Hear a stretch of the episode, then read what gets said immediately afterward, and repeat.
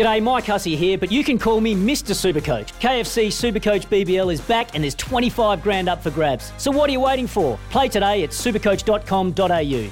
T's and C's apply. New South Wales authorisation number TP slash 01005. Man who is uh, he's having a good week. He's had a very good week. He's having a really good week. He, he rides one of my favourite horses down in uh, in Tassie too. yeah, but Johnny Chuspa. yeah, well, hang on. He is one of your favourite horses. Then you were on. You and I were on track at Flemington on on Tuesday, and you dirted up because the only time you haven't backed it in recent times was on Tuesday That's true. after it got the job done. I speak of uh, Bulent Mechu, who joins us right now, mate. Welcome, great week, nice work. Uh, hello, guys. Thanks for having me. Oh, mate, you're in you're in some fine form. And we'll start with Tuesday because anytime there's a, uh, a Melbourne Cup Day and there's meetings right around the country, there's there's always a lot of eyeballs and, and a lot of uh, higher profile or exposure on certain meetings. And tell you what, to ride a double, mate, on uh, what was two really nice horses and two really great rides is a is a testament to yourself. And I, I'm I'm assuming fairly fair bit exciting. Yeah, it was a it was a terrific day in a terrific meeting. It was a Melbourne Cup day. You all get a little bit humped up. Um, it was a it was a very good meeting. Yeah. What do you um just just your your your background, of course, Turkish born. How, how did it all to get into it for you? It got into racing, and how did it end up you down there on Melbourne Cup Day and, and dominating Tasmania? We'll get to we'll get to Launceston in a moment, but what's your background to, to end up where you are right now? Uh, it was a little bit with Thatcher Road. Uh, when I was 14, I signed up for being a apprentice uh, in, in Istanbul, in Turkey. Um, they sort of selected 10 boys from the 60 boys in apprentice school. I was fortunate to, to come to Australia be an apprentice uh, when I was 14. But that was just for the, the study for 12 months then here.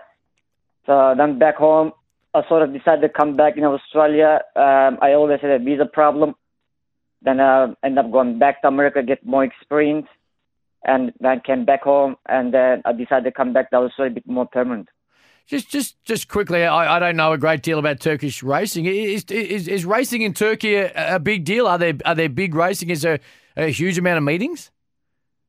Um, it is. Um, I can compare the the racing in Istanbul, sort of uh, Melbourne City racing. Yep. It's a lot of competition at there, a lot of riders there. Uh, in my town, actually, there were more riders than the horses, and there was a lot of competition. I don't think I was getting much chances, but saying that my always aim to come back to Australia. Well, well, when there's more jockeys than horses, it, it is a very competitive market, no doubt. And I think you've made the right call because you're having a really nice time of it. Well, when you, when you look at the way you're riding right now, and of course experience, and you're working way through through the ranks of which you are, is this the best you've ever ridden? Do you think? Are you are you in career best form? Uh, I can say that um, last probably last two or three seasons, I've really lifted the bar for myself. Yep. Um, because I'm I mean I'm I'm 33 now. I'm quite, I'm feeling the my best, feeling very strong physically and mentally. I really want to lift the bar, and um, I'm quite happy the way I'm going as well. Bulent, who uh, who did you model your riding on when when you were a young man that first took up the caper as a, a young athlete? You always have idols and, and people that you follow. Was there a jockey or or a, style in particular that you really tried to model your riding on? Not typically. Um, I I always find a way to, to improve myself. Um, there's always there's always people out there to look up. Um, I do follow different kind of uh, sports as well, but um, like I always thought I could always find a way to actually improve myself when I look at the when I look at myself. But there are always you know, the great jokers running around me uh, all the time. I always picked up little things from them, even though when I was doing a lot of mistakes. Let's talk about Johnny Chuspo because it's a horse that I, I backed uh, about a month ago at Launceston at about 10 to 1. And uh, we were absolutely robbed when Wellborough just speared through late to uh, to snatch victory from us. And since then, the horse has come out, thanks to your excellent jockey work, and absolutely brained them uh, in the last two runs. And um, it's, it's been a little bit of rain down there, and the horse has just been eating up uh, the soft and, and heavy ground. But the, the, the horse is in career best form, isn't it, Johnny? Yeah, he is at the moment. Uh, when I rode him first time, Hobart, when he came to Tasmania, I really liked him. Um, I couldn't ride him properly in that race, but I told Gary White I really wanted to stick with the horse. Um, then he went to uh, Devonport, then uh, uh, nice couple of races there, then come back to system, like you said. the moment I won the race and I ran second. So then I sort of got to learn a bit more about the horse as well. I just rode him a bit more confidently. Um, and my timing was quite uh, right when I rode him last couple of starts as well. And he's a very nice horse going forward. Anita Flutter was the other horse that uh, that you saluted with on Tuesday, and quite an appropriate name because it was extremely well backed. It ended up jumping at about four dollars eighty, but uh, you got a much better price if you if you took it early. That's uh, that's a ho- that's a horse that um, first career win. But uh, how how big a future do you think that filly has got? Look, I, I do know the horse a little bit. I never ridden the horse, but I used to ride track next to her, and uh, my my uh, my friend Mehmet jumped a rat next to me one one morning in Brighton, and then she won the jump about like 10, 15 lengths, and I do I did know her a little bit before the race, and then I knew she would be a little slower from the gate. I really wanted to be positive with her to get to the front, but then she missed kick by a couple of lengths, and then she really muscle speed to get to the front, and then I was I knew I was quite comfortable there, and then and then she sort of felt good up in front, and then she she wanted to fight it out line. Yeah, it was a lovely win, um, and the punters really did salute on that occasion. Hey, Bulent, do you have any uh, ambitions of of coming to the, the mainland and, and riding, um, you know, somewhere Victoria or New South Wales or whatever that may be, or or you're more than content just uh, dominating and down in Tasmania? Look, um, I did have, I did make some uh, decisions back in back in days that I could have finished my apprenticeship back in Tasmania, go back to my own country, which I did that. But I sort of never felt quite comfortable doing it because I really like the quiet life in Tasmania. So that's probably what keeps me here. So the lifestyle. So uh, going for looking for future, I don't think I'm gonna make any change. Have you? You've obviously still got um, family back in Turkey. Uh, there's been a long period of time through COVID that we haven't been able to, to travel or do anything like that. Have you got any plans over Christmas to to get back uh, to your former homeland and, and catch up with with family and relatives? Yeah, look, I I generally take a uh, break twice in a year to visit my family. That was before the COVID. Uh, I'm actually look forward to the border open again so I can get to see my family. Like I probably will take a, a few months break to, to visit my family because I used to visit them twice a year, and then I haven't actually visited them for like a couple of years now.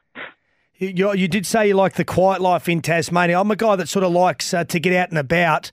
What's uh, Istanbul? Istanbul like for a, a, party capital? If I was to make my way over there at some stage in the future, it is a very very big city. Um, the population is like can go up to 18, 19 million in a day, which is a very busy city. Wow. That's sort of uh, that's sort of like I actually want to get away from. and uh, when I come to Tasmania, it was so quiet, and uh, I just didn't want to make any movement after here. Fair enough. Hey, brother, thank you for joining us. Uh, next Wednesday at Launceston, is there? You got a bit of an idea one we should look out for?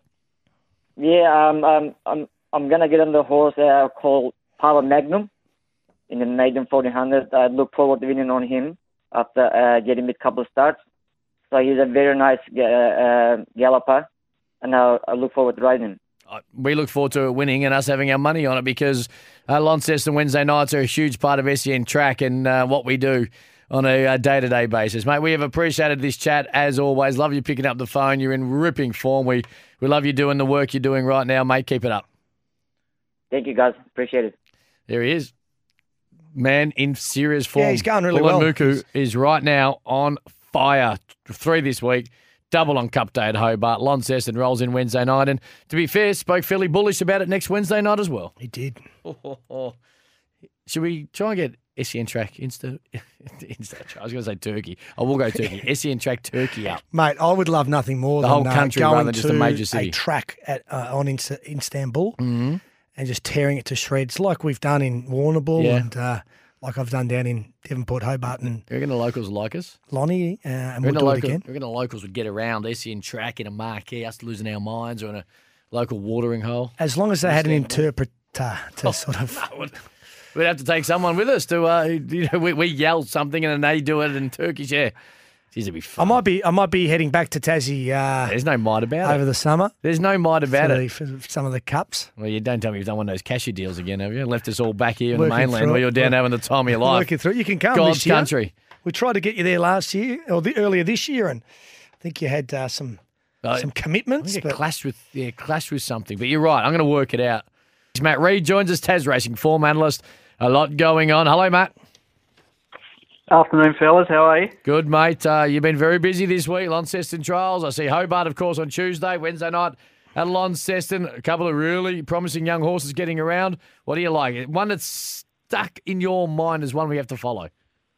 Well, we've got four that I'll touch on, and I'm not really um, picking anything out that punters don't already know about because all these horses are guns. I'll start at the Lonnie trials on Monday. Uh, Launceston's used sparingly for trials, so this session that we have every year is always popular. A couple of our gun juveniles from last season stepped out there. Turk Warrior, we know all about him. He's unbeaten, six from six, and was panels better than anything he raced as a two-year-old last season. Well, he ran a length quicker than anything else in Launceston on Monday at the trials. Trainer Glenn Stevenson can hardly contain his excitement. We'll see him in an 1100 metre race in Launceston on the 17th.